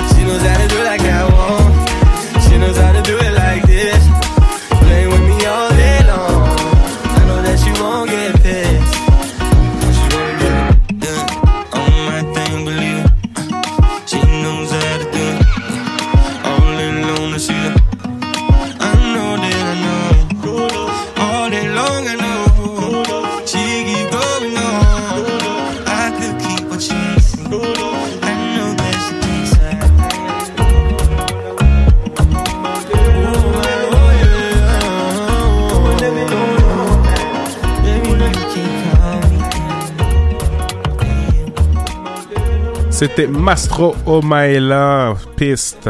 Donc là, on a eu une superbe discussion avec nos fabuleux intervenants, de fabuleux spécialistes, je vous appelle les spécialistes. Euh, là, je voulais venir à un sujet euh, global, euh, voir avec vous justement, on a parlé de, du sport, puis justement des pays dans lesquels justement ils sont plus populaires, et voir avec vous si ici au Québec, à Montréal, au Québec, euh, il y aurait la place pour un deuxième sport. On sait que par l'histoire, il y avait les expos, les nordiques. Euh, justement, je voulais voir avec vous, est-ce qu'aujourd'hui, en 2019, on peut se dire qu'il y a la place pour un deuxième sport populaire ici au Québec? Est-ce que les Québécois sont prêts à avoir un deuxième sport populaire comme on peut le voir dans d'autres places? Donc, euh, Non. je- non, ah, parce qu'elle est claire et nette. J'aimerais Moi, je pense que oui. Moi, je pense que oui. Ouais, moi, je, je dirais oui. Mais je vais d'abord laisser le euh, non. D'abord, comme ça, on va. Non, non, non, Contre-argument, ça va être plus facile. J'adore écouter les rêveurs. Je suis un lunatique, hein, Non, tu vois. j'ai- dit non, ouais. J'ai- J'ai dit non un peu sar- sarcastiquement en voulant dire que je pense que les gens au Québec aiment beaucoup de sport, mais on n'en parle pas vraiment dans les médias parce que les médias, eux, ont choisi de qui ils parlent. Et ça n'a pas changé. Peut-être que ça commence avec justement les, médias sociaux qui, explosent ou c'est plus juste. On écoute d'autres choses. Mais je suis convaincu que. Je sais qu'au Québec, on parle 100, 150 000 amateurs de basketball, exemple. Je, je me fie aux statistiques de basketball Québec. Ce qui est pas si mal quand même. Ouais, ouais, non, exactement. Ah, je sais qu'au Canada, dans les cinq dernières années, le sport le plus pratiqué chez les garçons en 12-19 ans était le basketball. Pas le hockey. Juste vous donner une idée. Je sais que le sport, le, un des sports les plus pratiqués au Canada, si on parle tout, tout âge, garçons et filles, je pense que le soccer, c'est. Maintenant, est-ce qu'il y a une place pour une autre équipe professionnelle? Je pense que Montréal veut la qualité. Fait que ça serait Major League Baseball. Je veux rien enlever aux Alouettes ou à l'Impact, mais pour moi, ce n'est pas Major. Ce n'est pas, c'est c'est pas euh, le Real Mhm. à Montréal, dans la même ligue. Je sais pas si- Puis il y a des gens qui vont peut-être dire, Pascal, tu te trompes là, et t'es un, t'es un amateur de soccer. À moins que tu me dises que je me trompe, mais c'est quand même en dessous. OK? Je pense que ici à Montréal, la NBA, pour moi, serait possible. Et le baseball majeur, pour moi, serait possible. OK. Ok, C'est un mon opinion. Un retour du baseball. Toi, Stan, tu voulais dire quelque Ouais, chose, parce que en fait, moi, il y a plusieurs points que je vais dire en fait qui, qui se rallient un peu, tu vois, euh, à tes points, parce que je me dis, moi, je le vois d'une autre manière. Je me dis, on est au Québec, ok? Faut qu'on soit sérieux, faut qu'on regarde la manière à laquelle notre province elle est, elle est structurée d'un point de vue démographique. Aujourd'hui, on est une province où il y a beaucoup d'immigrants. ok? Et moi, je trouve ça dommage de me dire que je vois la France est championne du monde. Saint-Denis est plein, noir de monde. On aurait dit les Champs-Élysées, ça saute, etc. Les gars, 1, 2, 3, ramener la coupe à la maison. Et derrière, après, quand l'impact commence, il y a personne qui vient au stade. Et là, moi, je me dis en fait que le problème, c'est que pour moi, il y a une place pour un deuxième sport, que ce soit le basket ou le foot. Tu vois. Le, le baseball, je connais pas trop, mais je sais que dans le temps, il y avait une équipe et tout, mais bon, je suis pas un expert en baseball. Mais je me dis, pour moi, le basket ou le foot, il y a la place. L'impact, ils sont déjà là, mais le travail, en fait, il doit se faire où? Il doit se faire sur qui tu intéresses en tant que tel. Aujourd'hui, le hockey, qu'on le veuille ou non, c'est pas un sport que quand tu es immigrant, tu connais directement. Moi, je, vous, je vais être honnête avec vous, j'ai découvert le hockey quand je suis arrivé au Québec il y a 10 ans. Pour apprendre les règles de hockey, j'ai joué à NHL Live. C'est comme ça que j'ai appris les règles de hors-jeu, de trucs, les hip checks, les nananas et tout. C'est en jouant à la PlayStation, tu captes vite. Et là, après, j'ai- commencé à adorer, j'ai commencé à kiffer. Mais ça a été un processus, en fait, un apprentissage. Le basket, depuis que je suis petit, je, je regarde le basket. Le foot, depuis que je suis petit, je regarde le foot. C'est des sports qui sont beaucoup plus, voilà, accessibles à, à travers le monde. Donc aujourd'hui, partant de ce postulat-là, moi, je me dis, je pense que c'est la bonne population qui n'est pas ciblée par rapport au sport que tu veux ramener. Moi, je me dis, je connais beaucoup de Dominicains, d'Haïtiens qui sont là, ils jouent au basket, ils adorent ça, ils font que ça en fait. Moi, j'ai fait l'université d'Ottawa dans l'équipe, mais il y avait plein de personnes qui venaient d'Afrique de l'Est, etc., très très fortes, qui jouaient au basket. Mais derrière, bah, ces mêmes personnes-là, s'il y a une équipe de basket de NBA à Montréal, Ottawa, Montréal, c'est deux heures, Sherbrooke, Montréal, c'est deux heures, et c'est une, une heure, etc. Québec et tout, c'est pas loin. Bah, les gens vont affluer pour venir voir le, sport. Et le principe est de, même pour le foot. Je me dis, bah, il y a un travail qui doit être fait. Et ce travail-là, pour moi, il passe à travers quoi? À travers les médias. Il faudrait que dans les médias, il y ait ce travail-là qui soit fait pour intéresser les gens. Moi, moi, je suis là, je suis au Québec. J'ai une page de 63 000 followers. Je suis euh, suivi par environ quoi? 5 000 euh, personnes environ ici au Québec. Et ces personnes-là, quand je leur parle ou quand ils me, me, me rencontrent, ils me font ouais, la raison pourquoi moi je t'écoute, c'est parce que quand tu parles foot, je me vois en toi, je comprends ce que tu dis. C'est simple. Donc moi aujourd'hui, quand je regarde un match de, de foot normal sur TVA ou sur RDS, je suis désolé, mais après la vision et l'absorption en fait de l'information que tu me donnes n'est pas la même. Je préfère le regarder en anglais plutôt que de le regarder en français parce que je ne me vois pas dans ce qu'ils disent, je ne me vois pas dans les expressions qui sont utilisées, je ne me vois pas dans le, le vocabulaire et la manière de voir la chose en fait. Donc du coup, il faut qu'il y ait une diversité aussi dans les médias pour que tu puisses impliquer ces gens-là. Parce que ça fait pas de sens. DJ Drogba, il était à Montréal, le stade était plein. Il y avait du tam-tam, il y avait tout. Drogba, il est parti, les gars sont, ne viennent plus. non, franchement. Donc, tu te dis, il y a cette diversité-là que tu peux amener tout en intéressant les gens. Donc, aujourd'hui, le travail, il doit être fait où? Pour moi, il doit être fait dans les médias. Pour qu'ils incluent les gens, en fait, dans le sport, pour que ces personnes-là qui viennent de l'issue de l'immigration et tout, bah, ils se disent, bah, tiens, moi, je suis ici, pourquoi je me fatigue autant à me battre entre Arsenal, nanana et tout, alors que j'ai la MLS qui est là, qui, effectivement, le niveau n'est pas le même, ça c'est vrai. Mais derrière, franchement, moi, quand je vais voir un match de MLS, pour avoir vu des Amiens-Dijon en Ligue 1, c'est le même niveau, franchement. C'est juste que les salaires sont pas les mêmes, parce que les sommes d'argent ne sont pas les, les, les mêmes investies dans le foot, mais le niveau, plus ou moins, il est le même. Donc, il y a un travail à faire, mais il est à faire au niveau des médias, parce qu'il y a la place à Montréal, franchement, pour une équipe de basket ou une équipe de foot. Et je suis sûr que le, le stade, il serait plat. Peut-être que là-dedans, faut penser aussi marketing aussi. Tu sais, je parlais justement d'aller chercher peut-être les populations issues de la diversité et les nouveaux arrivants, mais une personne, lorsqu'elle dit qu'elle va implanter une telle équipe euh, dans une place, elle pense qui c'est qui va consommer ça? C'est la population qui va consommer. C'est majoritairement une population caucasienne qui est, qui est ici au Québec. Est-ce que on, a senti peut-être le est-ce qu'on a, senti peut-être qu'il y avait il y a une, une volonté de faire revenir le, baseball puis justement il y a des, pourparlers qui sont entrepris depuis plusieurs années pour faire revenir le baseball ici mais pour tout ce qui touche au basketball qui est encore peut-être considéré auprès de la population comme un sport des minorités euh, euh, le soccer puis le basketball. Est-ce que euh, on peut quand même penser peut-être qu'il y a une ouverture qui puisse arriver au final qu'il y ait une vraie une vraie popularité je ne sais pas je, je- je- je- j'aimerais j'aimerais juste savoir avoir votre avis Mais Moi, j'ai envie de dire vite fait, hein, excuse-moi, j'ai envie de dire vite fait que l'ouverture en tant que telle, je veux dire, tu la crées déjà à la base. On a une Coupe du Monde, on veut l'organiser, non? On va l'organiser en 2026. Donc il y a des efforts déjà là à faire pour aller intéresser les gens en tant que tels. C'est pas juste on organise la Coupe du Monde. La Coupe du Monde, en tout cas pour un fan de foot, c'est incroyable. C'est Oui. l'événement. Voilà, c'est moi j'attends que ça tous les quatre ans. Tu vois la, la Coupe du Monde. Quand ton équipe se qualifie pas, t'as mal. Donc c'est pour dire en, en tant que tel que il y a, il faut aller intéresser les euh, les populations. Tu vois, moi je me dis aujourd'hui, moi pour pour avoir joué au, au Cégep, j'ai joué Cégep de l'Outaouais 2009. On a été champion du Québec. Et dans l'équipe, moi je me rappelle toujours, je suis arrivé au Québec en 2008. J'arrive, je fais les tryouts, je vois que des caucasiens. Que des blancs. Dans ma tête, je me suis dit, c'est quoi le délire? Ils sont où les, les immigrants? Il y a, y a- y a personne. Bon, après, j'étais à Gatineau. Mais les petits, ils savaient jouer au foot. Donc moi, en fait, dans ma vision de, de, ma, de ma tête, je me suis dit, tiens, c'est des Canadiens, ils savent pas jouer au foot, mais ils savent jouer au foot. Ils avaient une, ils- et tous ceux qui étaient dans l'équipe, ils avaient la même passion que moi j'avais pour le foot. Ils étaient fans peut-être de Manchester ou de Liverpool, etc. Nanana. Donc tu te rends compte que même dans le, même dans le bassin ici, il y a des gens que tu n'arrives pas à aller chercher. La dernière fois, j'écoutais Joey Saputo qui disait qu'ils n'arrivent pas à vendre assez de, euh, de, de, de tickets saison. Ouais. Ils n'arrivent pas à vendre assez d'abonnements.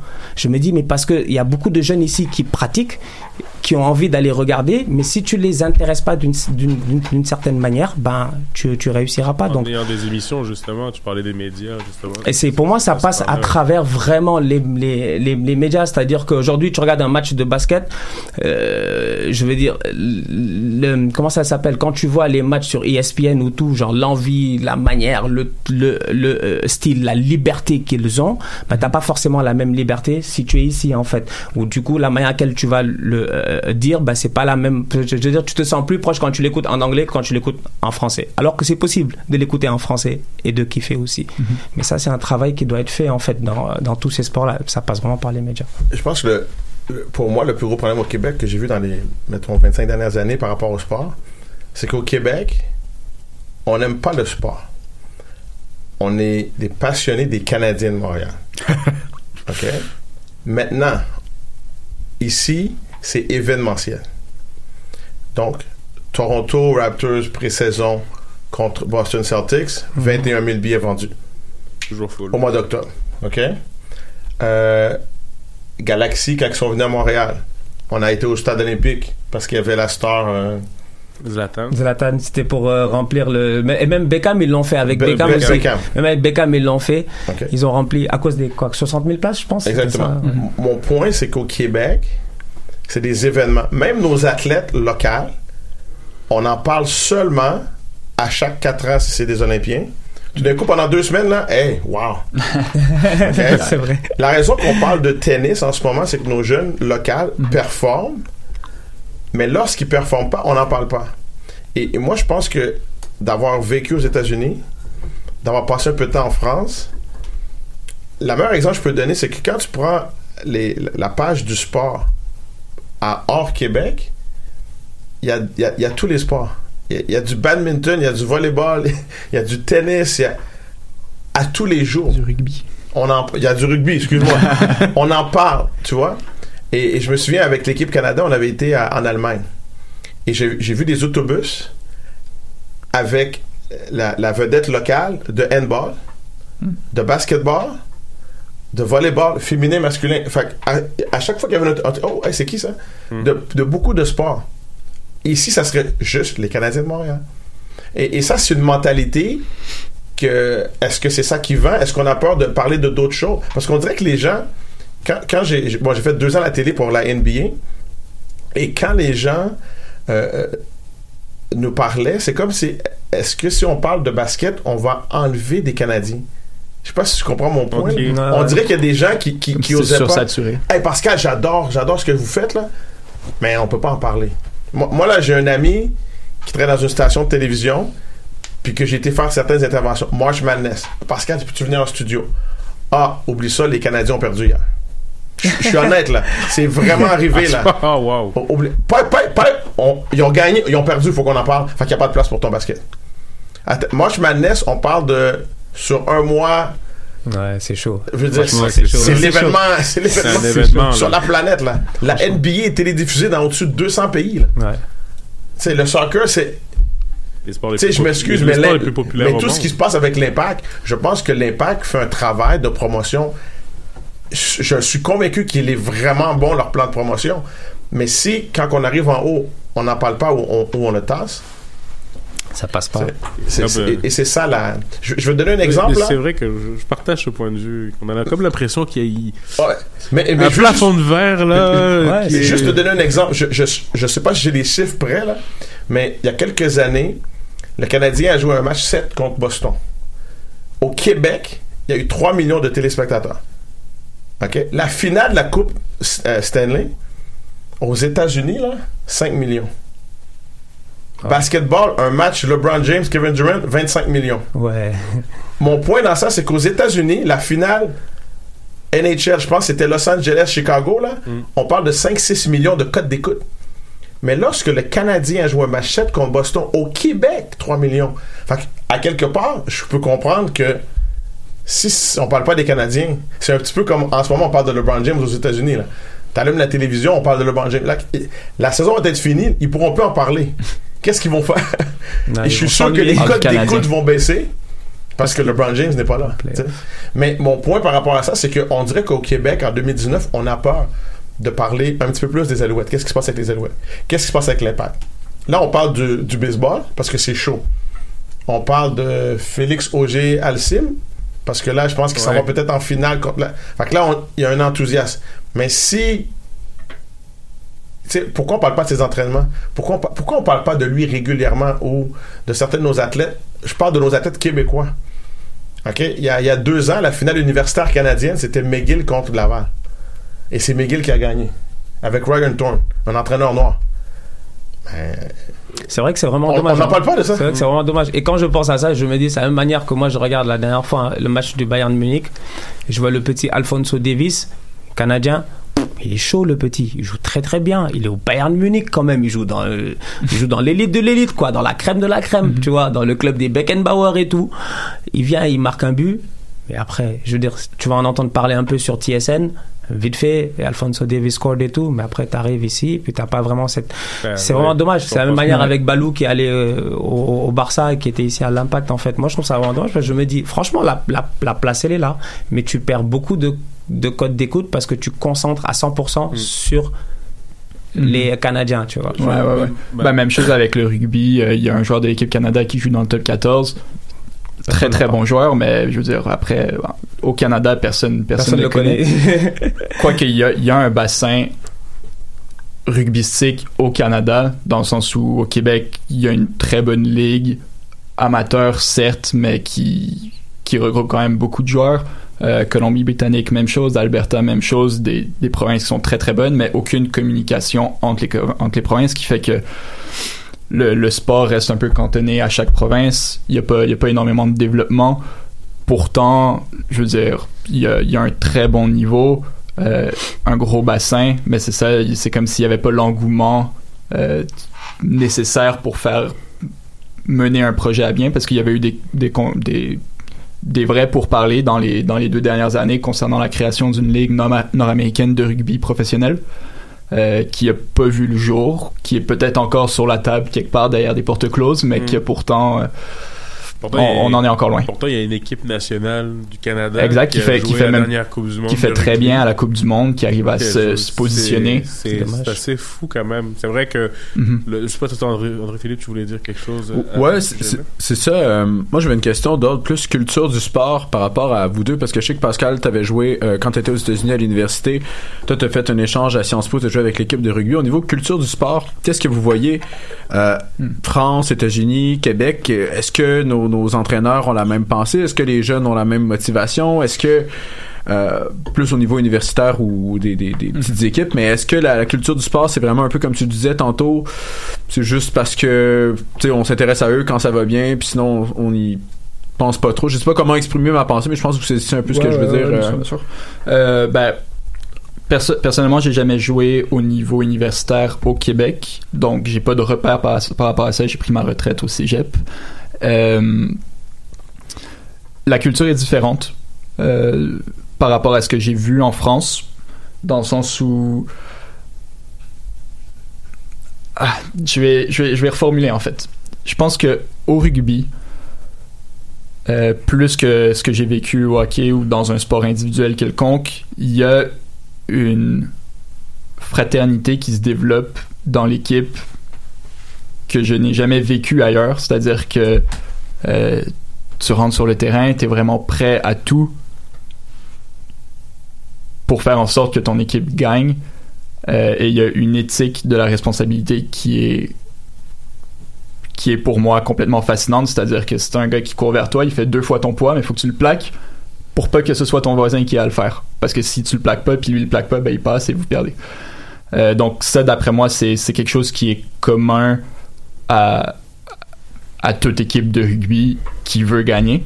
Euh, après ça, pour avoir eu des formations de, de coach de rugby par Rugby Canada, euh, l'emphase est beaucoup mise sur euh, le développement de la scène compétition entre les joueurs, ce qui est euh, quelque chose auquel j'adhère complètement. C'est-à-dire que il y a un respect de l'autre équipe qui est, qui est profond.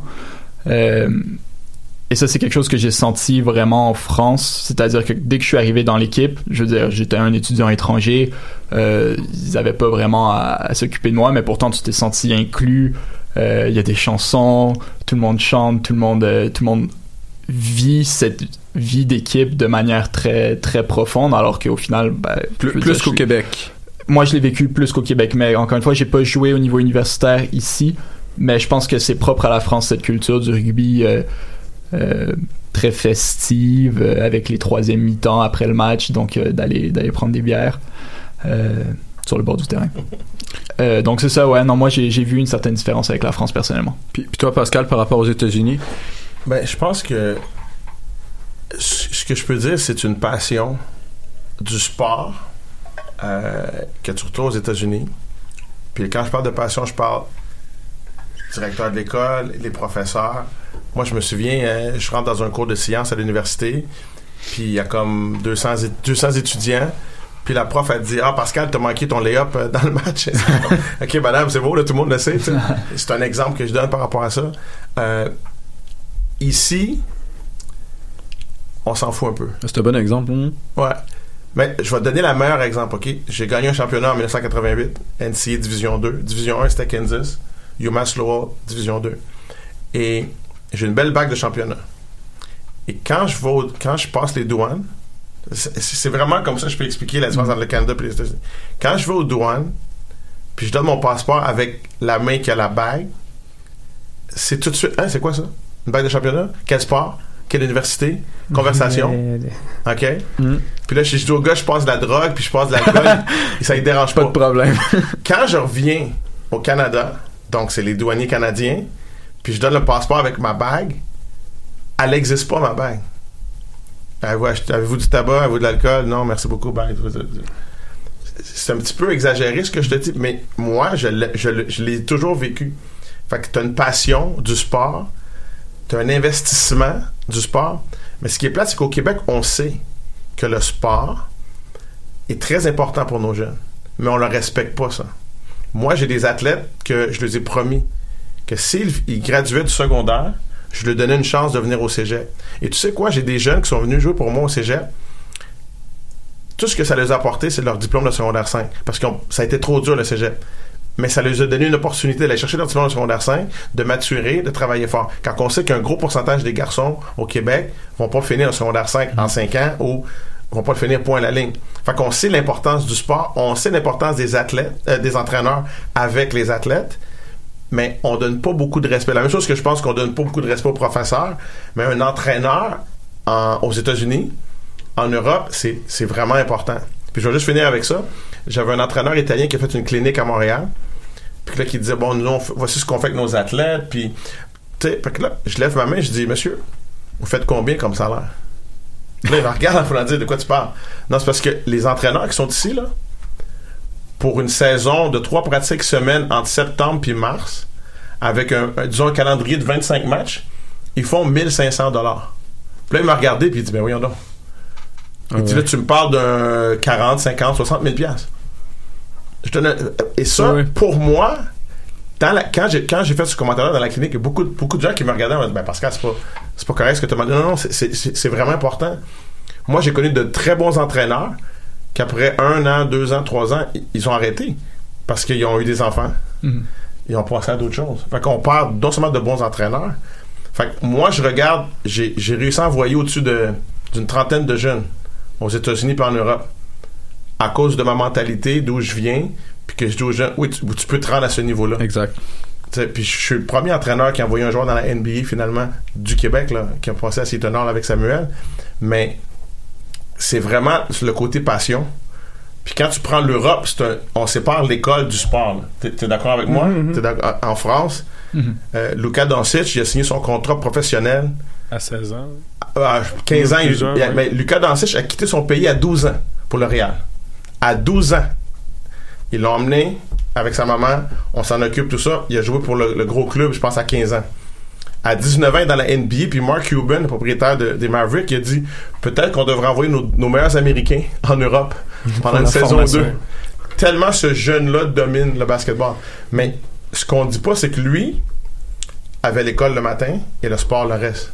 Et, et- et c'est, on voit l'importance de, de ça, mais ici, c'est très difficile d'expliquer aux gens pourquoi le sport est très important. Puis je m'excuse, mais il y a des gens qui m'aimeront pas, là, mais c'est pas un cours d'éducation physique qui va faire un athlète. Je m'excuse. Non, c'est pas non, clairement. sûr. Mm. Ben, si je peux faire le lien avec la chronique que tu faisais il y a quelques semaines sur justement les, les, les bourses, euh, ben, en fait, la, la- disons la, la diplomatie culturelle, mais au niveau scolaire, le, le, le même principe peut très bien s'appliquer au niveau sportif, c'est-à-dire qu'on manque malheureusement au Québec de, de, de vision dans tout le reste que le hockey, malheureusement. Et que ça ferait pas de mal justement euh, au gouvernement de pouvoir attirer des joueurs, mais aussi d'être capable d'en envoyer dans d'autres à pays. l'étranger. Exact. Pour, euh, pour former. Il y a justement une volonté, il me semble, du, du, du- du gouvernement euh, d'avoir plus de, de, pro- de parascolaires. Euh, ça, apparemment, ça va être dans, les, euh, dans la réforme qu'ils vont Mm. mettre par rapport à l'éducation. Est-ce que vous pensez justement qu'il y ait plus de parascolaires peut aider euh, dans tout ce que ça englobe, le parascolaire, bien entendu? Est-ce que ça va aider peut-être à avoir une culture sportive? Je pense qu'il faut vraiment une structure en fait. Faut, en fait, il faudrait structurer ça. Tu vois, je me dis, c'est, c'est bien beau tout ça. Moi, j'ai l'impression que c'est que des promesses politiques. C'est mignon. Tu fais ça, tout le monde va être content. Je veux dire, bon voilà. Il faudrait bien que tu puisses euh, gérer certains trucs par rapport à la laïcité et tout. Mais quand même, on va être sérieux là. Moi, j'ai envie de dire un truc, c'est de dire. On manque tellement d'opportunités. Ce que tu viens de dire, c'est tellement vrai. Ce que vous avez dit, c'est tellement vrai. Moi, j'ai joué au cégep avec des mecs, franchement, franchement, quoi. Franchement, j'ai grandi à Dakar, au Sénégal. J'ai vu des mecs ici, ils sont dix fois plus forts que les gars avec qui j'ai grandi à Dakar, au Sénégal. J'ai vu des jeunes ici qui, franchement, ils auraient pu être professionnels, en toute honnêteté. Moi, je jouais avec eux-mêmes, je comprenais pas. Tu vois, je me disais, je jouais avec des- moi, j'avais un mec dans mon équipe, c'était un défenseur, mais le boy, il était trop talentueux. Et derrière, j'ai envie de dire que c'est des enfants comme ça, il n'y a pas de structure. Vous avez dit quelque chose d'important, en fait. En Europe, effectivement, tu as école et tu as le foot. La dernière fois, Manchester United, ils ont battu le Paris Saint-Germain. Il y a un petit de 17 ans, il a joué mercredi au Parc des Princes. Vendredi, il était à l'école. Et il a joué un match extraordinaire. Donc c'est pour dire à quel point en fait tu as une mentalité derrière qui permet de développer ces enfants-là. Moi je regarde au cégep, j'avais déjà 18 ans. Si à 18 ans tu es talentueux, on t'a pas encore envoyé au haut niveau, tu vas arriver au haut niveau à quel âge? Donc en fait, il faut vraiment aller les chercher à la source et c'est dommage parce que franchement, il y a un bassin de, de- de- d'enfants talentueux que ce soit au basket, au foot ou même dans d'autres sports, au rugby, etc. Mais si l'effort n'est pas là, si la structure n'est pas là, ben c'est des jeunes qui vont juste être talentueux, mais puis c'est tout. Puis après à un moment donné, voilà la, quoi. la structure, on la voit plus ou moins déjà au, au, au hockey. Oui, au hockey, elle est là. Au hockey, il y a aucun hockey, Il y a problème. une structure en tout cas plus poussée, Ah ouais, euh, ça, plus sûr. performante que euh, Ça, que, l'école d'été de l'impact. dire, C'est Exactement, malheureux, mais exactement, c'est vrai. Fait aussi. Euh, il est, il, est 22h27. On devait voir la chronique. Ah, je, peux, je peux le faire rapidement. Écoute. euh, que, ben, tu sais, je sais pas, ça vaut la peine. euh, Parce que Oh, ben, deux cinq- minutes. si tu me donnes un 3-4 minutes, je suis capable de. Tu pourrais pas être 3-4 minutes, donc tu vas être coupé. Ok, je vais commencer. Ben, en fait, je vais résumer euh, l'idée que je vous ai rapportée. Peut-être qu'on pourrait dépasser, je sais pas.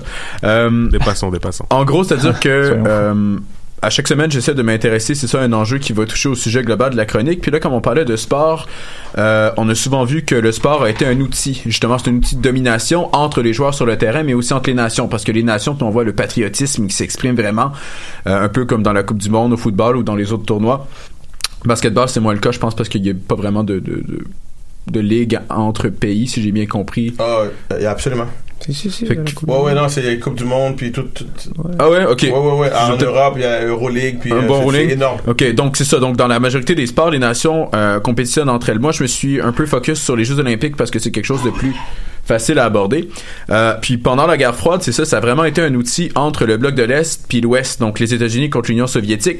Euh, C'était vraiment deux visions du sport qui étaient différentes. Chez les Américains, on avait la pratique qui était euh, la pratique du sport amateur, la pratique individuelle, individualiste. Donc c'est un sport, c'est une affaire personnelle. Chaque athlète s'implique dans son sport, va s'y intéresser par intérêt personnel pour lui-même, puis pas nécessairement pour rendre fier son pays. Alors que chez les soviétiques, c'était vraiment une idéologie, c'était collectif. Le sport était une affaire d'État. Donc on avait vraiment un peu comme on voit en Chine aujourd'hui, on prend les enfants dès qu'ils sont jeunes, puis ils n'ont pas vraiment le choix s'ils ont un peu de talent, on les forme puis on s'assure qu'ils puissent représenter la nation. Donc ça a vraiment été un fer de lance des Américains pour dire écoutez, c'est en parfaite adéquation justement cette vision-là du sport puis l'esprit olympique pour nous.